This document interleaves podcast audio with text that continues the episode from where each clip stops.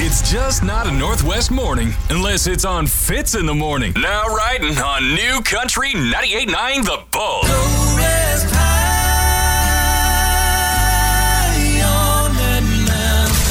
I'm an American soldier.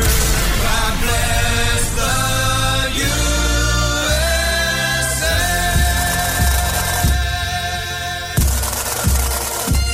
USA. This is Green Beret Bob.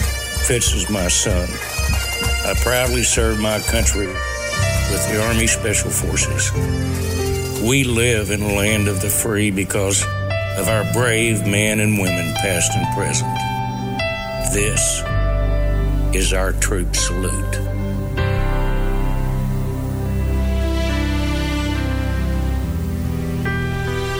Monday's Freedom is brought to you by the proud men and women who serve and who have served our nation. And on this show, we salute the troops because we appreciate everything they do.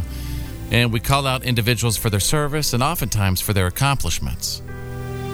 Today, we are not saluting an individual, but a group of service members because this last Saturday was December 7th. And on December 7th, 1941, 77 years ago, American troops stationed at Pearl Harbor, Hawaii, were enjoying a, a typical sunny Sunday morning. America was not yet involved in the bloody war raging elsewhere in the world, and as usual, America retained a state of readiness. But on that sunny Sunday morning before 8 a.m., the base at Pearl Harbor was relatively quiet. Duty stations were just about to change hands for the day, or just recently had. Off duty troops and sailors were probably enjoying coffee or preparing for church services, and just a good Sunday day of leisure. At 7:48 a.m., all hell broke loose when 353 Japanese fighter aircraft shattered the calm morning with a surprise attack. And at the end of the furious attack, which lasted about 2 hours, 2,403 Americans lay dead, and 1,178 more were wounded.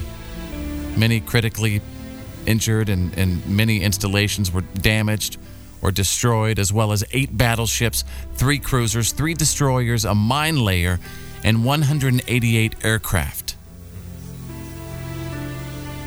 This salute isn't about the attack or about our response and the United States' entry into the war immediately afterward. This salute is about the soldiers, the sailors, the Marines, and the support personnel who were killed or injured on that day. You know, we were not a nation at war leading up to that morning in 1941, but the risk and the danger was still very real to the people who served this nation. And service to this nation includes an accepted risk. It includes sacrifice and includes honor. Over 3,500 Americans made an incredible sacrifice on that day, and we owe each and every one of them our respect and our thanks, whether they are in a forward operating base or relaxing in the barracks stateside. Our troops are putting their lives and safety on the line for our way of life. And we live in the land of the free because of the brave. I saw the pictures uh, on social media, you know, all weekend long, you know.